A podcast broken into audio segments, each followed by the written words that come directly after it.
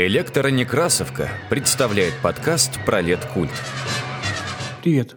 Это подкаст про литкульт, в котором мы рассказываем о людях, событиях и явлениях повседневности 20-30-х годов.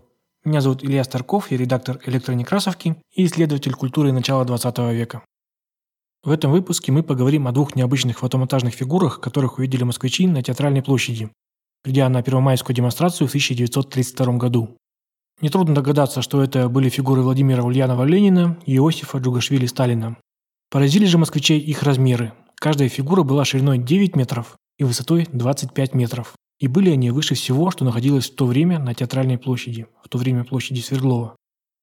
Причем выполнены они были не из привычных материалов для скульптуры в виде камня, бетона, бронзы или дерева, а смонтированы из фотофрагментов. Автором этой фотомонтажной инсталляции был художник Густав Клуцис. Ну, давайте теперь поговорим обо всем по порядку и выясним, как и зачем были сделаны эти фотогиганты. Начнем мы издалека, когда в 1918 году в Москве создается бригада оформителей, задача которых было оформление города к различным праздникам, событиям и демонстрациям. Одним из участников этой бригады оформителей становится художник Густав Клуцис. Во время революционных событий Клуцис входил в состав латышских стрелков, занимавшихся в том числе охраной Ленина. Параллельно со службой Густав Клуцис занимается художественным образованием. Сначала в так называемой рисовальной школе в Петрограде, затем после 1918 года учится в государственных свободных художественных мастерских у Казимира Малевича, а после 20 года во Вхотумасе. Близость к революционным событиям находит отражение во всем творчестве Клуциса. Это были, как правило, агитационные и политические работы. И именно Клуцис, наряду с Александром Родченко и Лазарем Лисицким, становится родоначальником советского фотомонтажа. Фотомонтаж – это суперпопулярный способ оформления всех медиа в 20-е годы. Книги, журналы, плакаты, декорации и прочая полиграфия оформлялись с помощью фотофрагментов, которые позволяли придать динамику изображению и выделить важное, чтобы избежать двоякой трактовки замысла художника. В 1918 году Густав Клуцис делает первую фотомонтажную работу. Это было панно «Штурм. Удар по контрреволюции». Но эту работу Клуцис не считал полноценным фотомонтажом, в отличие от работы «Динамический город», сделанной в 1919 году. Вот ее и можно считать первым советским фотомонтажом. Но не будем подробно останавливаться на истории дизайна и пионерах фотомонтажа, это может быть темой отдельных выпусков подкаста. Вернемся в 1918 год к созданию бригады оформителей в Москве. В конце десятых годов художники таких бригад оформляют агит-поезда, идущие на фронт гражданской войны. В 20-х годах художники уже были заняты новым оформлением обликов городов. Придумываются малые архитектурные формы в виде стендов, киосков, трибун и радиоустановок, которые кроме общественной полезности могли нести агитационную составляющую. В 30-е годы фокус с малой архитектуры смещается на монументально-декоративное оформление. И тут мы подходим к нашим фотогигантам. К 1 мая 1930 года различным творческим и архитектурным объединениям было поручено оформить разные географические локации Москвы. Красную площадь оформляли студенты и преподаватели Фхутеина, то есть Фхутемаса.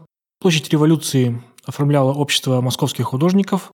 Художникам из объединения «Четыре искусства» и архитекторам основы досталась Театральная площадь. Густав Клуцис же участвует в оформлении нескольких объектов. Это Театральная площадь и Тверская площадь. И на Тверской площади, а тогда она называлась Советская, Клуцис создает агит-установку «Красная и черная доска», где впервые фотомонтаж был выведен за рамки полиграфии в пространство. Это были щиты, на которых были наклеены фотофрагменты. Именно так Клуцис и запишет, цитирую. Метод фотомонтажа далеко выходит за пределы полиграфии. Идет усиленная разработка применения фотомонтажа в архитектуре. В ближайшее время мы увидим фотомонтажные панно и фрески колоссальных размеров. Конец цитаты. Это случается уже на следующий год, когда к октябрьско-ноябрьским праздникам 1931 года Густав Клуцис предлагает оформить с помощью фотомонтажа всю стену ГУМа на Красной площади размером 180 метров в длину и 12 метров в высоту. На этой стене должны были быть зафотомонтированы все значимые стройки и достижения СССР к этому моменту. Венцом этой фотомонтажной инсталляции должны были стать гигантские фигуры вождей, расположенных у мавзолея. Небывалая идея и размах поразили всех, и художники приступили к работе над фотогигантами, а до праздника оставалось около недели. Предложить было несложно, но до этого никто не делал таких вот гигантских фотомонтажных статуй.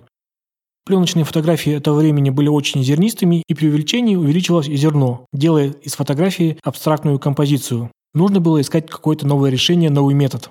Было решено разделить фотографии вождей на фрагменты и затем каждый фрагмент увеличить и потом, как пазл, собрать все вместе. Были приглашены чертежники, которые с филигранной точностью разделили фотографии на фрагменты. Иначе любой ошибочный миллиметр дал бы при увеличении большую нестыковку. Затем каждый фрагмент был увеличен и проявлен. Для ускорения работы было создано несколько бригад, между которыми было устроено соревнование. За два дня все фрагменты были напечатаны и проявлены, получилось около 1500 листов. Необходимо было, чтобы все листы были проявлены с одинаковой цветностью и контрастом, чтобы при их стыковке финальная картинка была без резких переходов и перепадов. Второй сложностью стала сборка, где разложить и собрать все эти тысячи фотофрагментов. Для этого использовали галереи ГУМа, где разложили и собирали все фоточасти. А с третьего этажа, с мостиков и балконов происходил контроль за сборкой, потому как вблизи все фотофрагменты выглядели одинаково, просто как набор белых, серых и черных прямоугольников. Затем все эти собранные фрагменты необходимо было наклеить на щиты, но ни один из промышленных клеев для этого не подходил. Бумага пузырилась при наклейке. Для наклейки были собраны лучшие переплетчики из московских типографий, которые с помощью типографского клея и собрали все эти фотофрагменты. Затем была произведена небольшая ретушь для плавности силуэтов, и все эти щиты с наклеенными листами были покрыты сверху смесью целлулоида и ацетона. В рекордные сроки фигуры были сделаны. Все это было сделано за 4 дня. В общей сложности над ними работало 202 человека. Но щиты не получилось собрать в единую композицию, и фигуры так и не были установлены к 7 ноябрю. Щиты были упакованы и вывезены на склад.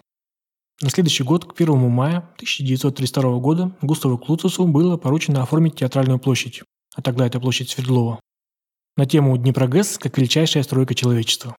Клуцес тут решает использовать своих фотогигантов – в итоге на Театральной площади был установлен гигантский макет плотины Днепрогресса, где между фанерными столбами и опорами была собрана фотомонтажная хроника стройки плотины и портретов ударников и рабочих. По бокам этой плотины и были собраны две гигантские фотомонтажные статуи Ленина и Сталина, каждая из которых, напомню, была 25 метров высотой и 9 метров в ширину. Но Клуцес остался недоволен получившимся результатом. По его замыслу, подход к статуям для прохожих должен был быть свободным а ночью они должны были освещаться прожекторами. И именно тогда, когда человек подходит вплотную к такой статуе, в сравнении и виден гигантизм, монументальность и величие задумки. В реальности же подход к статуям был огорожен, а ночью они практически не освещались. Но зато они простояли несколько месяцев в центре Москвы. Кроме того, статуи получились слишком контрастными, практически отсутствовала светло-серая градация. Но с этого момента все большие праздники 30-х годов оформлялись гигантскими фотомонтажными панно на различных поверхностях. Это и стены гостиницы Моссовета, и музей Ленина, и другие локации Москвы. В качестве литературы по теме на электронекрасовке я рекомендую журнал «Пролетарское фото» номер 6 за 1932 год, где Густав Клуцис и другие участники фотомонтажной инсталляции подробно описывают весь процесс создания фотогигантов на театральной площади. С вами был подкаст Пролеткульт. Пока.